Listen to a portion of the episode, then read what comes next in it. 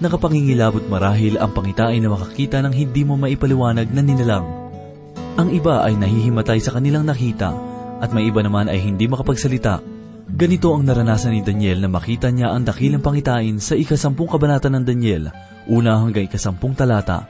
At ito po ang mensaheng ating pagbubulay-bulayin sa oras na ito, dito lamang po sa ating programang, Ang Paglalakbay.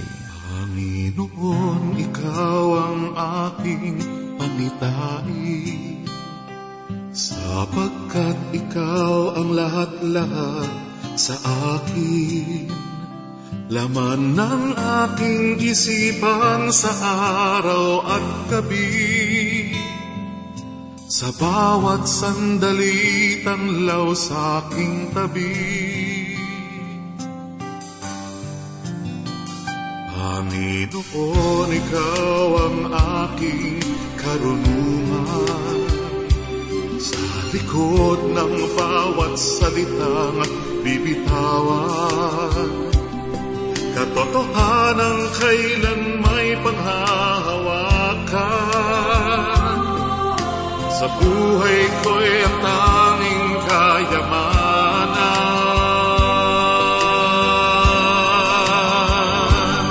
Mapagtatagumpayan ang bawat masuungan Puso ng puso ko, Diyos ng sangkalahatan Anumang unos haharapin, anumang landas tatahakin.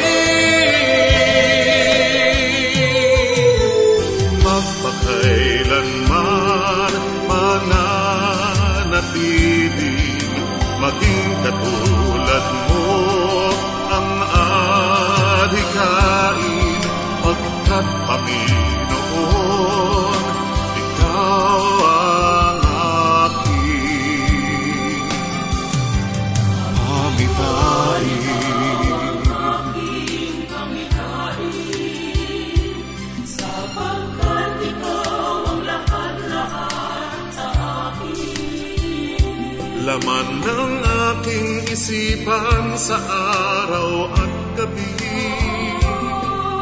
Sa bawat sandali tanglaw sa aking tabi.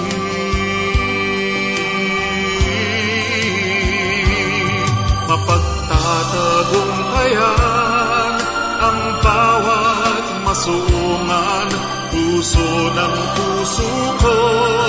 Diyos ng sangkalahatan Anumang unos haharapin Anumang landas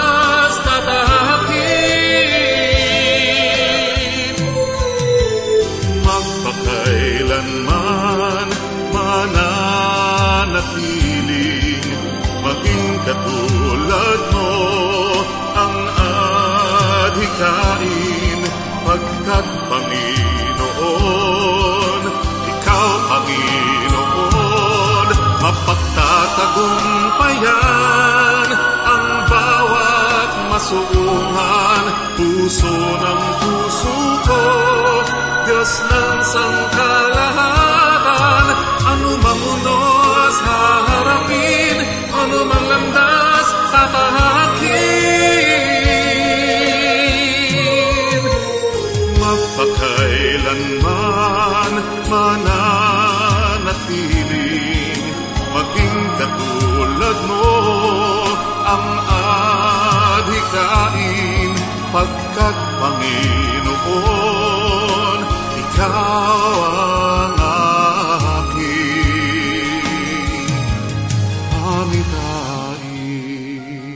Isang mapagpalang araw ang sumainyo mga giliw na tagapakinig. Muli po tayong nagpupuri sa Diyos sa pagkakataon upang pag-aralan ang kanyang banal na aklat. Ako po si Pastor Dana Bangko.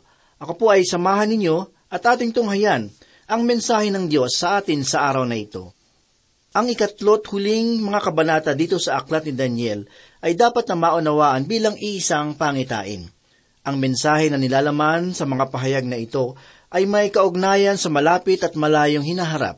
Ibig sabihin, may ilang mga propesiya sa pangitaing na ito na nagkaroon na ng katuparan, samantalang iba ay naghihintay pa ng kaganapan sa hinaharap. Sangayon sa mga dalubhasa, Ang mga pangitay na nilalaman sa mga kabanata na ito ay maituturing na mas nakahihigid sa lahat, sapagkat ang anyo ng kapahayagan ay naiiba sa mga naunang pangitain.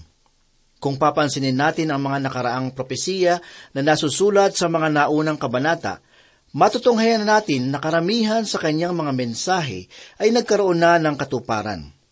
Ang guhit ng propesiya patungkol sa kasaysayan at pangitain ay malinaw na nagpapatotoo sa katotohanan ng mga pahayag na nakita ni Daniel. Sa pagkakataong ito, panibagong pangitain na naman ang ating masasaksihan at ito ay atin lamang maunawaan sa pamamagitan ng salita na ipinahayag ng anghel kay Daniel. Sangayon sa ikalabing apat na talata ng ikasampung kabanata, Pumarito ako upang ipaunawa sa iyo kung ano ang mangyayari sa iyong bayan sa mga huling araw sapagkat mayroon pang pangitain para sa mga araw na iyon. Naisipahayag ng anghel na ang katuparan ng pangitain ay daraan pa sa mahabang yugto ng panahon. Sapagkat magmula sa panahon na kinapapalooban ni Daniel, magpahanggang ngayon, ang bayan ng Diyos ay naghihintay pa rin sa maluwalhating kaganapan ng propesiya patungkol sa darating na Mesiyas. Muli nais kong bigyan diin na ang paksa patungkol sa iglesia ay hindi nababanggit sa kabanatang ito. Ibig sabihin, ang pagpipilit na ilagay ang katawan ni Kristo sa panukala na ito ay hindi mabuti, sapagkat ang pahayag ay hindi naman nauukol para sa kanila. Hindi lamang pahayag tungkol sa kaluwalhatian ng Mesiyas ang di pangkaraniwang katangian na tinataglay sa kabanatang ito. Matutunghayan rin natin na ang pinto sa espiritual na mundo ay nabuksan upang ipakita kay Daniel ang labis na kahalagahan ng pangitain. Ang pagbubukas na ito ay hindi naglalayong punuin ang ating isipan ng mga paniniwalang labag sa katotohanan espiritual, kundi upang pukawin ang ating mga kalooban sa katotohanan ito. Ipinakita ng Panginoon kay Daniel ang espiritual na kalagayan ng mga anghel. Sila man ay nabibilang sa masama o sa kaliwanagan. Kung ating susuriin ang tagpo na nakita ni Daniel, mauunawaan natin na ang mga espiritual na mga nilalang na ito ay nagtataglay ng isang kalagayan na may pamamahala, kaayusan at kapangyarihan. Para sa ibang tao, ang kanilang kapahayagan ay bunga lamang ng mapaglarong isipan. Hindi sila naniniwala na mayroong mga nilalang na hindi nakikita at makapangyarihan na kumikilo sa daigdig upang pamahalaan ang tao. Subalit ang Diyos ay nagpapahayag sa pamamagitan ng kanyang salita na ang mga nilalang na ito ay totoo at ang kanilang pagkilos ay hindi biro at hindi likha ng sariling kuro-kuro. Sangayon sa mga talata na ating mababasa, ang mga anghel ay nagtataglay rin ng kalooban na siyang dahilan upang sila ay makapagpasya at makapagpili ng kanilang nais gawin o sundin. Ang mga espiritual na nilalang na ito ay mayroon ding mga kaharian at pamamahala na masasabi kong may mataas na antas at uri ng katalinuhan at lakas kumpara sa kalagayan ng tao dito sa daigdig. Mababasa natin sa liham ni Apostol Pablo sa unang kabanata ng Kolosas talatang labing anim ang ganito, Sapagkat sa pamamagitan niya, nilalang ang lahat ng mga bagay sa langit at sa lupa, ang mga bagay na nakikita at ang mga bagay na hindi nakikita maging mga trono o mga pagkapanginoon, maging mga pinuno o mga may kapangyarihan, lahat ng mga bagay ay nilalang sa pamamagitan niya at para sa kanya. Kung pag-aaralan natin ang talatang ito, makikita natin na mayroong maliwanag ng pagkakaiba sa antas ng pamamahala at kapangyarihan sa mga anghel. May apat na salita sa talata na binanggit si Pablo upang ilarawan ang katotohanan ito.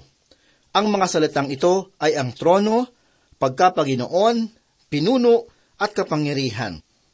Ang trono ay maaaring tumutukoy sa mga arkanghel na tulad nina Anghel Gabriel at Miguel. Ang pagkapanginoon naman ay maaaring sa mga kerubim at serapim. Samantalang ang mga pinuno ay ang mga anghel na maihahambing sa mga general na namumuno sa mga laksalaksang anghel at ang kapangyarihan ay maaaring tumutukoy sa mga anghel na itinalaga upang magmasid sa mga tao. Kapansin-pansin na ilan sa mga anghel na may matataas na kalagayan bilang mga general ay sumama kay Satanas upang maghimagsik. Sapagkat kung babasahin natin ang liham ni Pablo sa mga taga-Epeso, makikita natin na ang mga pinuno na ito ay kabilang sa mga espiritual na pakikidigma na nararanasan ng mga mananampalataya.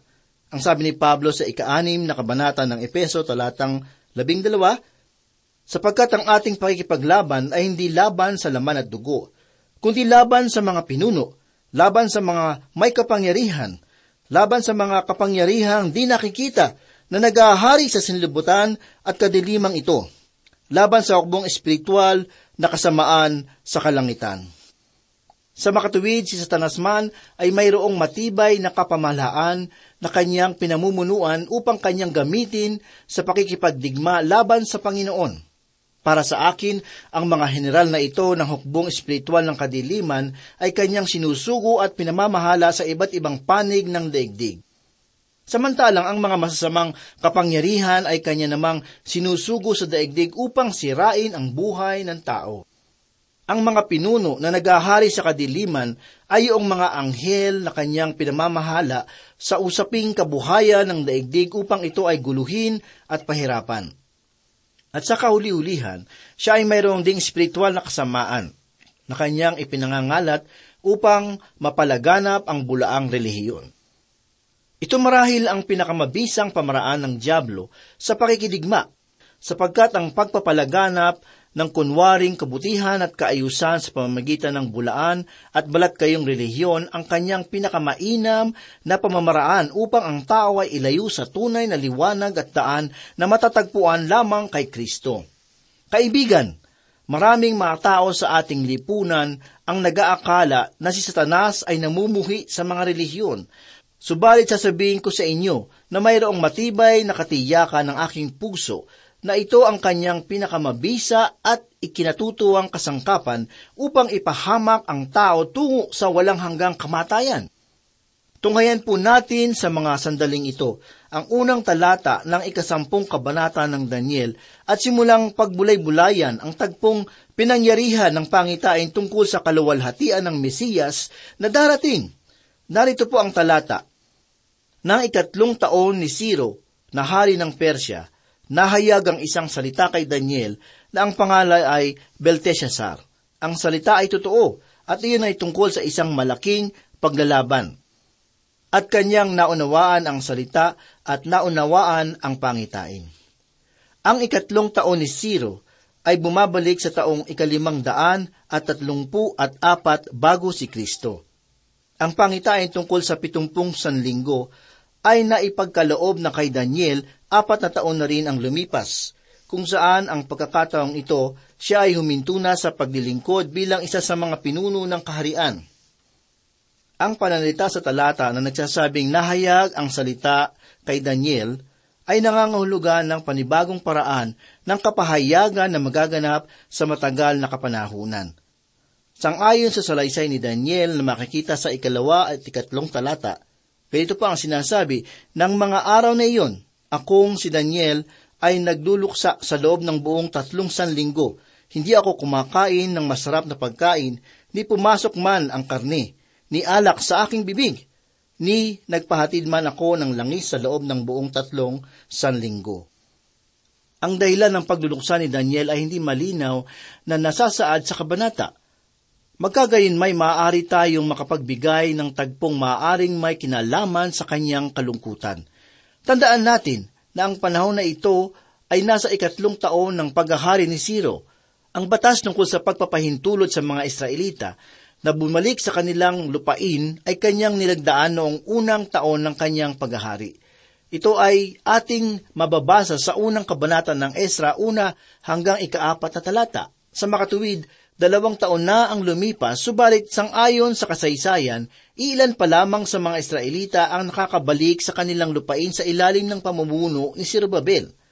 Ang bagay na ito ay nagdulot ng kalungkutan sa puso ni Daniel sapagkat ang kanyang inaasam-asam na pagbabalik sa lupain ay tila hindi pinahalagahan ng kanyang mga kababayan.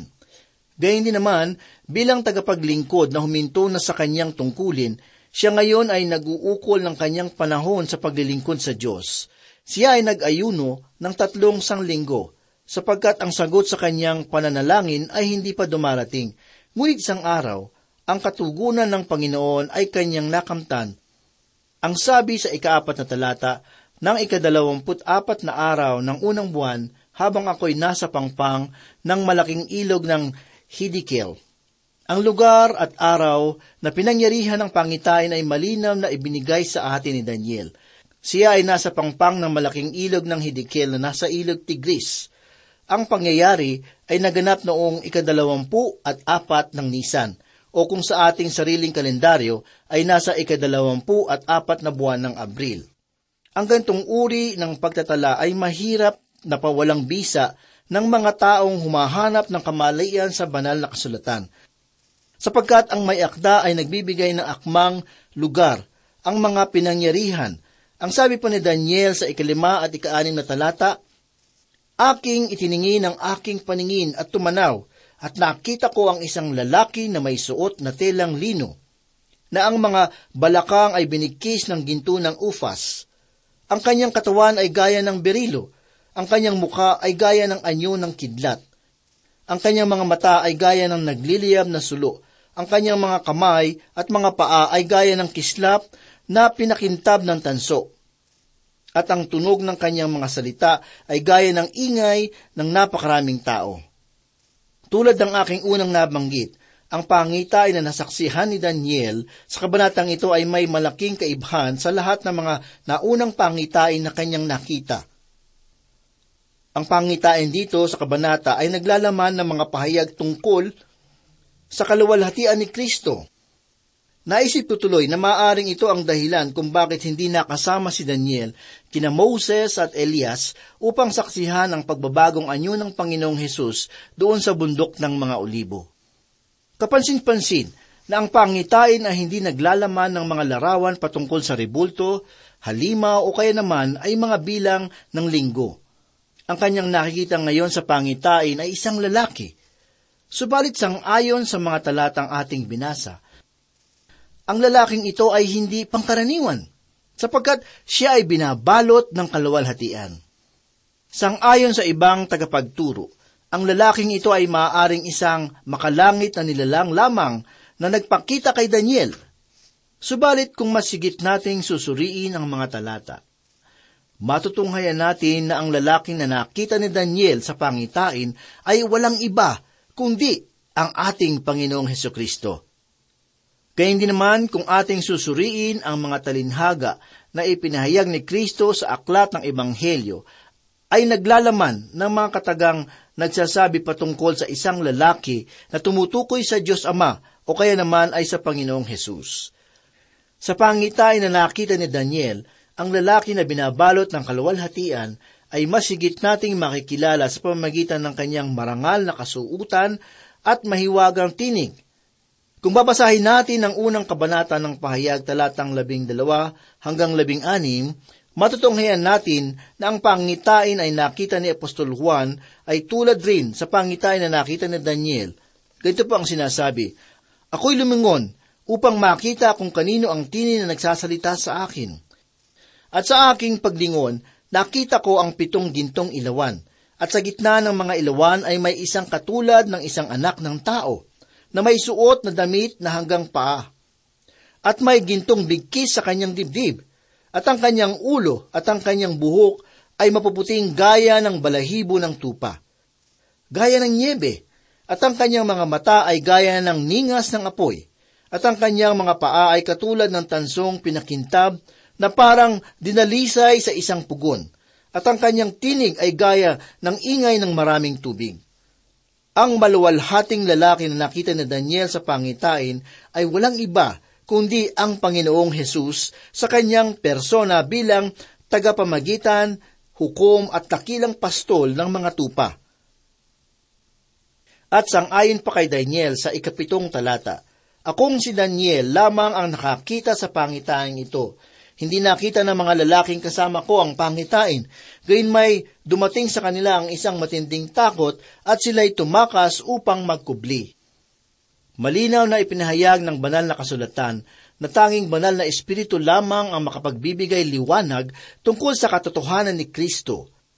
Ang sabi ng Panginoong Hesus sa ikalabing anim na kabanata ng Ebanghelyo ni Juan talatang labing apat, Luluwalhatiin niya ako sapagkat kanyang tatanggapin ang sa akin at sa inyo'y ipapahayag niya.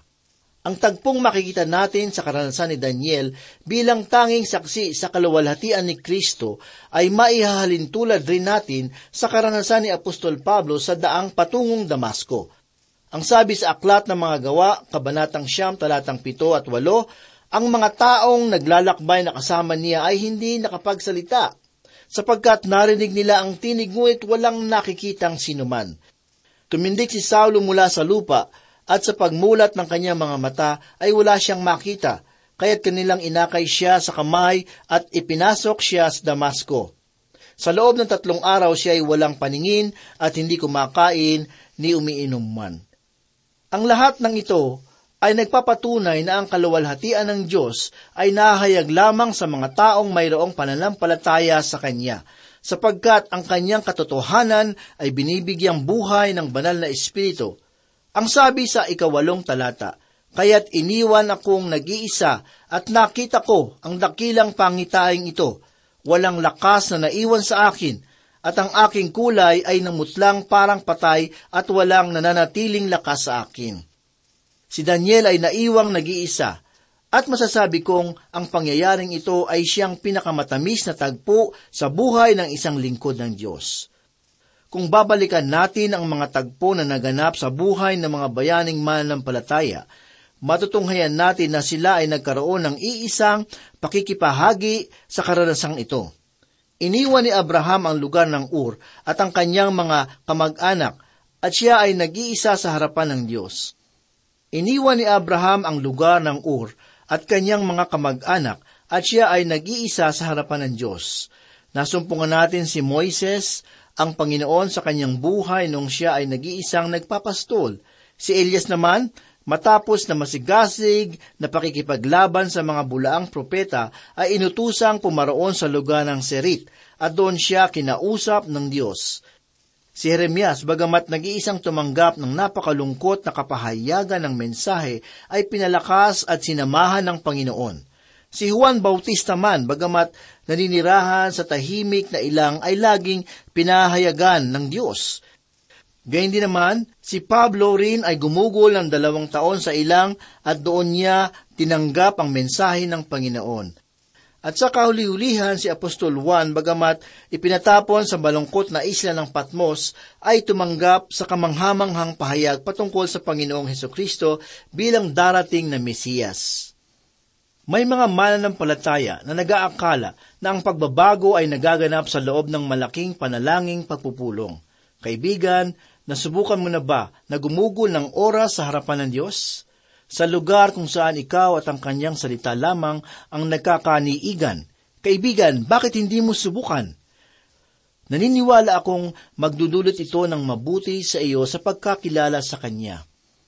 Pakinggan ninyo ang pangyayaring naganap kay Daniel bunga ng kanyang pagpapakita sa kaluwalhatian ng Panginoon. Ngunit naririnig ko ang tunog ng kanyang mga salita. At nang aking marinig ang tunog ng kanyang mga salita, ang mukha ko ay napasulasob sa lupa sa isang mahimbing na pagkatulog. Si Daniel ay maaaring nahimlay sa pagkakatulog ng mahabang oras. Hindi ko alam kung mga ilang oras siyang naroon. Siya ay nilisan ng pangitain, at ang siya ay magising, siya ay nasa pangalaga na ng isang anghel. Ang sabi sa ikasampung talata, Ngunit tinagtagal, narito, isang kamay ang humipos sa akin, at ako'y itinayo na nanginginig ang aking mga kamay at mga tuhod. Ang anghel na dumating kay Daniel ay sinugo ng Panginoong Hesus upang tugunin ang kanyang pananalangin. Ang pangalan ng anghel ay hindi nabanggit sa kabanata, subalit maaari nating sabihin na siya ay si Gabriel. Ngunit kung hindi, ang anghel na ito ay isa sa mga anghel na sinugo ng Panginoon para sa kanya. Maraming mga tao ang nagsasabi na kung magpapakita lamang sa kanila ang isang anghel na mula sa Diyos, ay maniniwala na sila sa Panginoon. Iniisip nila na ito ang pinakamabuting paraan upang ang buhay ng isang tao ay mabago. Subalit ang ganitong paniniwala ay hindi mabuting batayan ng pananampalataya. sapagkat ang pagbabago ay hindi nangangailangan ng anghel upang ang puso ng tao ay maniwala na may Diyos. Ang wagas na pananampalataya ay bunga ng salita ng Diyos.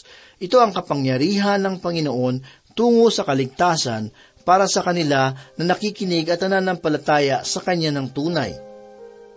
Ang pananampalatayang iyon ay nakaugat kay Kristo na namatay para sa ating kasalanan at nabuhay na maguli upang tayo ay magkaroon ng wagas